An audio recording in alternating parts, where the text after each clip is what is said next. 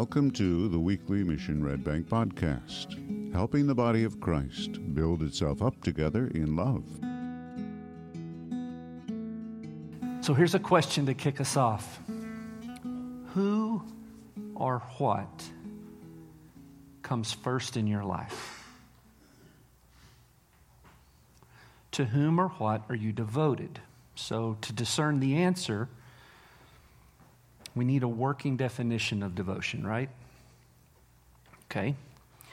I looked it up. Here's what it said love, loyalty, or enthusiasm for a person, activity, or cause. Okay. So, to whom or what are you the most loving or loyal? To whom or what do you show the most enthusiasm? Here might be a way to help us get to that answer. Consider how you spend your time.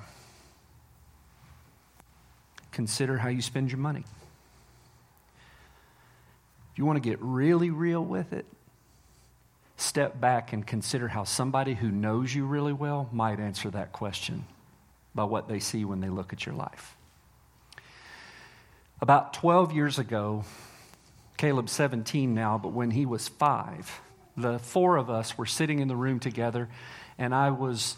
Uh, is the first time I had been actually called to be on staff at a church. I'd done a lot of church work, but I was on staff at a church and I was working pretty fiercely at something. And to be honest, just truth, I worked way too many hours often. And so as I was doing that, I was f- kind of fervently at my phone doing some work and they were trying to get my attention and I wouldn't give it. And Caleb said, not Caleb, but Heather said something like, put that phone down or something like that. Caleb, with delight in his voice, became a stick of dynamite that blew a stump out of the yard that was me in this moment. He looked at me and he said, Yeah, Dad, you have more of a relationship with your phone than you do your family.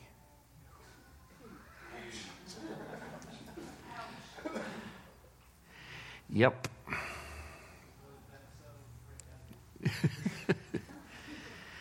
there have been too many of these kind of moments in my life.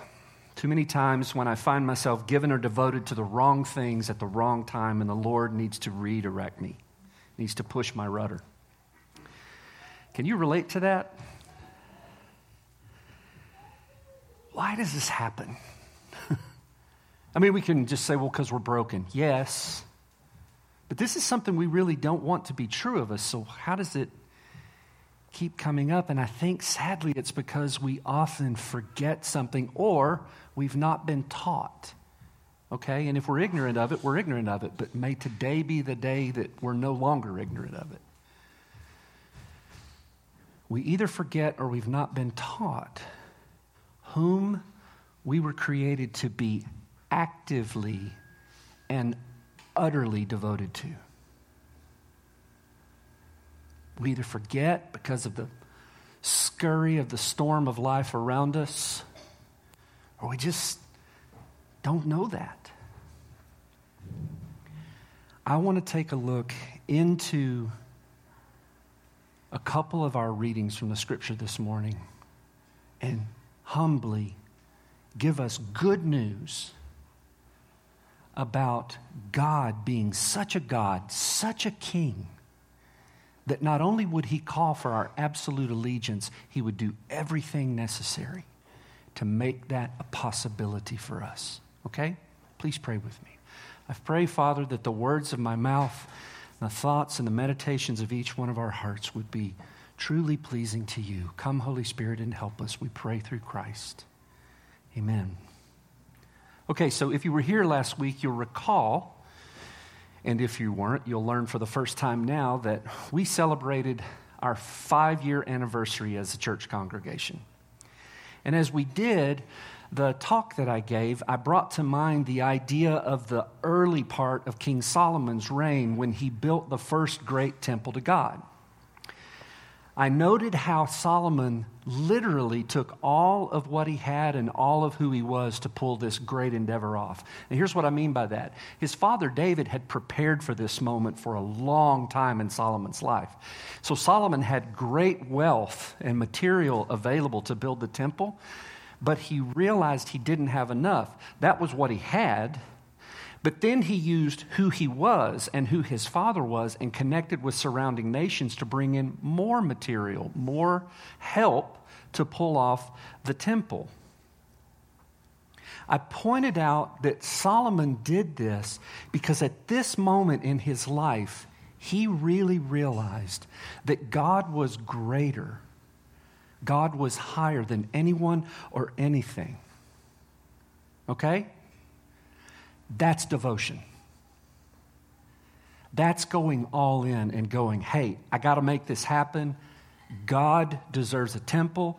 God told my father I'm supposed to build the temple, so now I'm giving myself to doing this thing that God has called and created me to do. All right, that's devotion.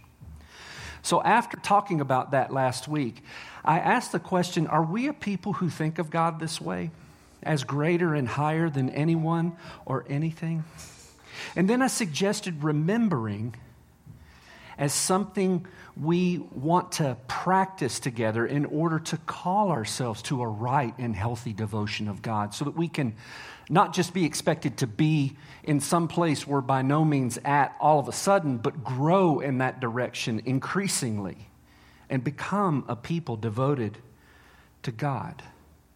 So today, to help us with the application of that, I'm going to try through this brief time together to do just that, to try to help remember together and grow, hopefully, in some of our idea of devotion to God.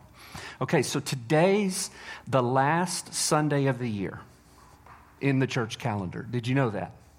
A lot of people don't know that or they don't think of it that way because they just think of the regular calendar year. But today is the last Sunday before Advent, which is next Sunday, and that starts a new church calendar. So today is Christ the King Sunday. It's a day when, for centuries, Christians have called one another to remember what following Jesus ultimately means. And here's what it is that we who follow Jesus live by the leave of a king. We live by the leave of a king. And that's really, really hard for us to get our head around. Because we live in a nation that was born out of a resistance and a rejection of that, favoring more of a representative kind of government. And while that may work for us at this point in time, the kingdom of heaven has that name for a good reason because it's ruled by the King of heaven, God, the King of heaven and of earth, who became one of us, a person. the one person who's been lifted up, exalted above every other name in heaven or on the earth throughout history. Jesus, perfectly one with his Father. He is our King. He's the most powerful, most gentle, most just, most loving King of all ever, who created us in all things, who gave his very life when it was necessary to rescue us. who is with us still in the person of the Holy Spirit, especially experienced, we hope, when the congregation of his people are together, gathered in his name. This is the King. This is Christ the King, and we are his people, his subjects. Now, what that means is that with every thought, every word, every action, we owe King Jesus our absolute allegiance. It's, it's absolute. We are to honor and yield to Him in how we think, what we say, and what we do. Our very existence, our breathing out and breathing in, is to be a confession of His Lordship. Now, when I said these same words last service, I felt the same weight in the room. And I think it's because, like me, you get the struggle that we deal with here. But remember what I said. I'm not just going to call us to this kind of cerebral truth. I'm going to try to describe the king who calls for this allegiance but does everything to equip us to be about it. And I want to do it by looking at two of our scripture readings today, both the Old Testament passages from Daniel and Psalms. Now, a little understanding here. Daniel was a sixth, sixth century prophet who was ordained to speak to God's people when, while they were in exile. He was called to keep them specifically from losing heart, reminding them of how the Lord's rule is absolute and that he will see his people through whatever happens, no matter what. That he will find a way to persevere his people. Now, the way Daniel heard from the Lord often was through visions. And what I read earlier was one of the visions from Daniel chapter 7. I'm just going to read two verses from it now, the last part of what I read earlier. I saw in the night visions, and behold, with the clouds of heaven, there came one like a son of man. And he came to the Ancient of Days and was presented before him. And to him was given dominion and glory and a kingdom that all peoples, nations, and languages should serve him. His dominion is an everlasting dominion which shall not pass away, and his kingdom one that shall not be destroyed. Who's Daniel talking about? It's Jesus. Hundreds of years before Jesus was born.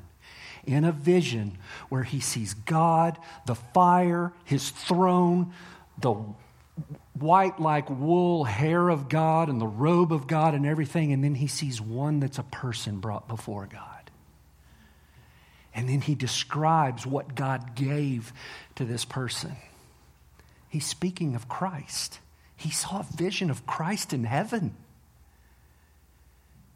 That's a guy that can go to a people and go, listen, I've seen something. It's like the song we sang there's more than what you see now. There really is. Then in Psalm 93, when Micah read this, in it the psalmist reminds us that God is mightier than the waves of the sea. Now, it's important to understand just a little bit of context here, which some of you've heard me say before.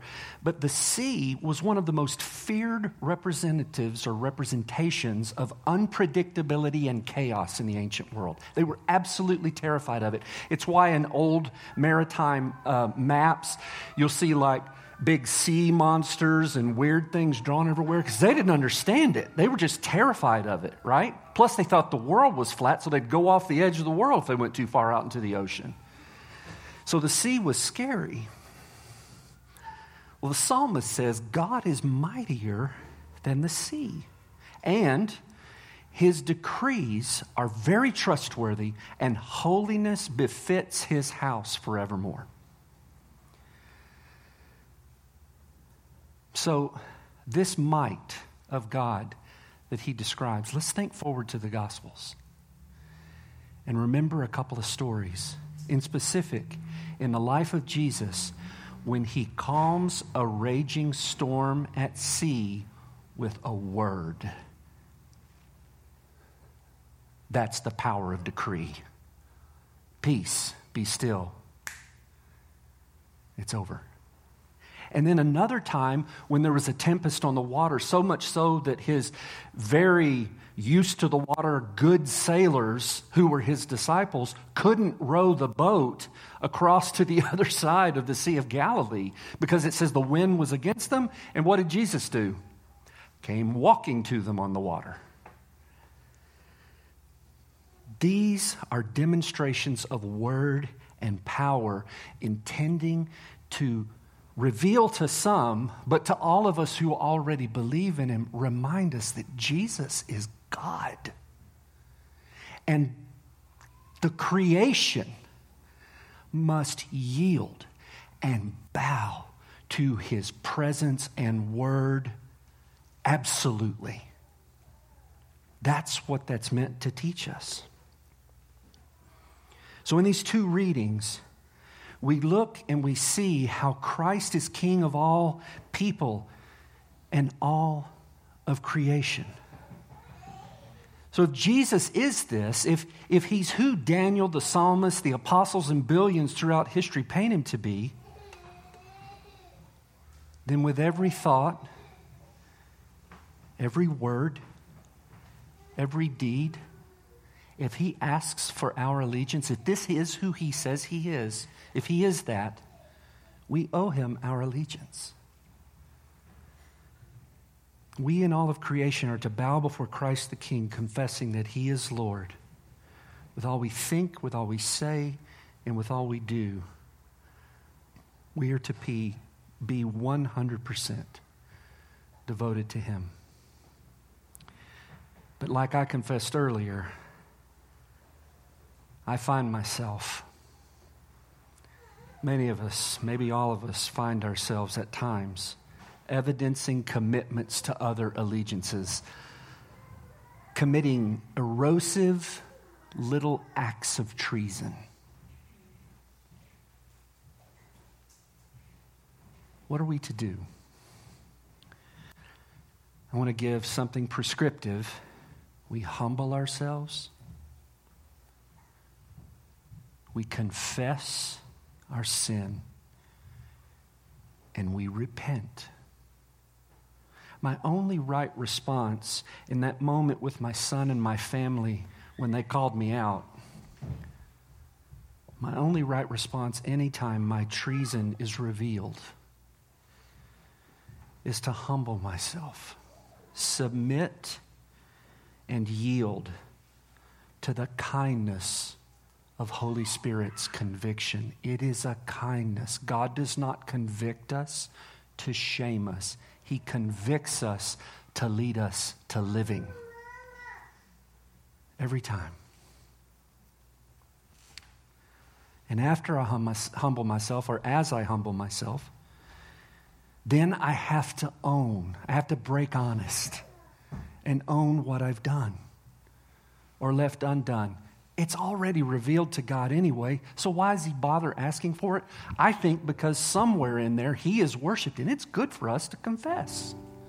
It's good for me to say, I did it. And to see God look at us and go, I know, and I forgive you for it. Why? Because if we confess, he forgives. It's a promise, it's his math.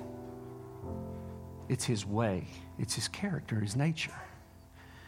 And then in the Hebrew, the word is shuv. In Greek, it's metanoia. Shuv means literally, if I'm going this way, I turn myself and go this way.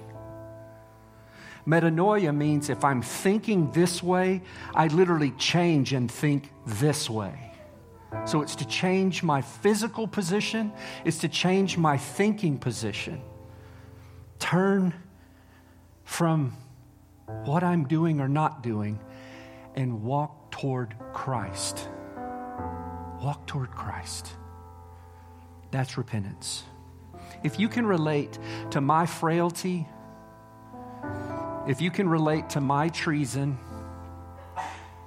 then your right response to the majestic, imminent, sacrificial kindness of heaven is to humble yourself, receive the kindness of God's conviction, that leads to confession and repentance so that you can turn and walk toward Christ.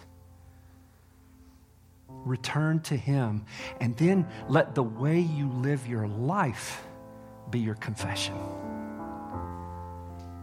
It's like St. Francis said preach the gospel if necessary, use words. It's one of my favorite sayings.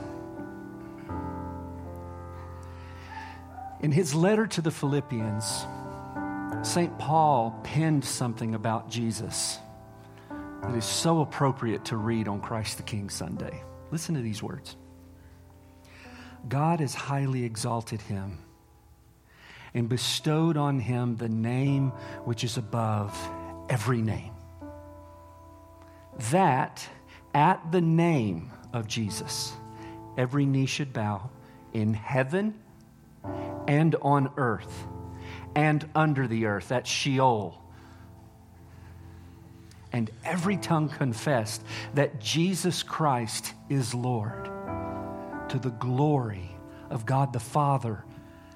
Our confession of Christ is Lord. Our confession of that is worship and glory to God. Our lives are to be that verse, that statement, that song. Because Christ is King. He is Lord of all peoples forever, and He is Lord of all His creation.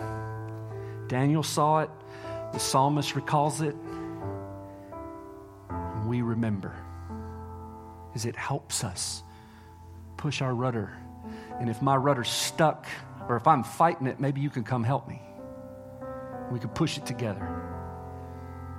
So, as we prepare to step into the new year and begin with Advent next Sunday, let's help one another remember Jesus Christ is Lord and exalted King to the glory of God the Father. And we are His people. Let us humble ourselves, confess and turn from all other allegiances, and live devoted to Him. Amen. You've been listening to the Mission Red Bank podcast. Thanks for joining us. If you'd like to know more about Mission Red Bank or have questions about what you've heard today, you'll find us on Facebook. Grace and peace to you and may God's blessings surround you.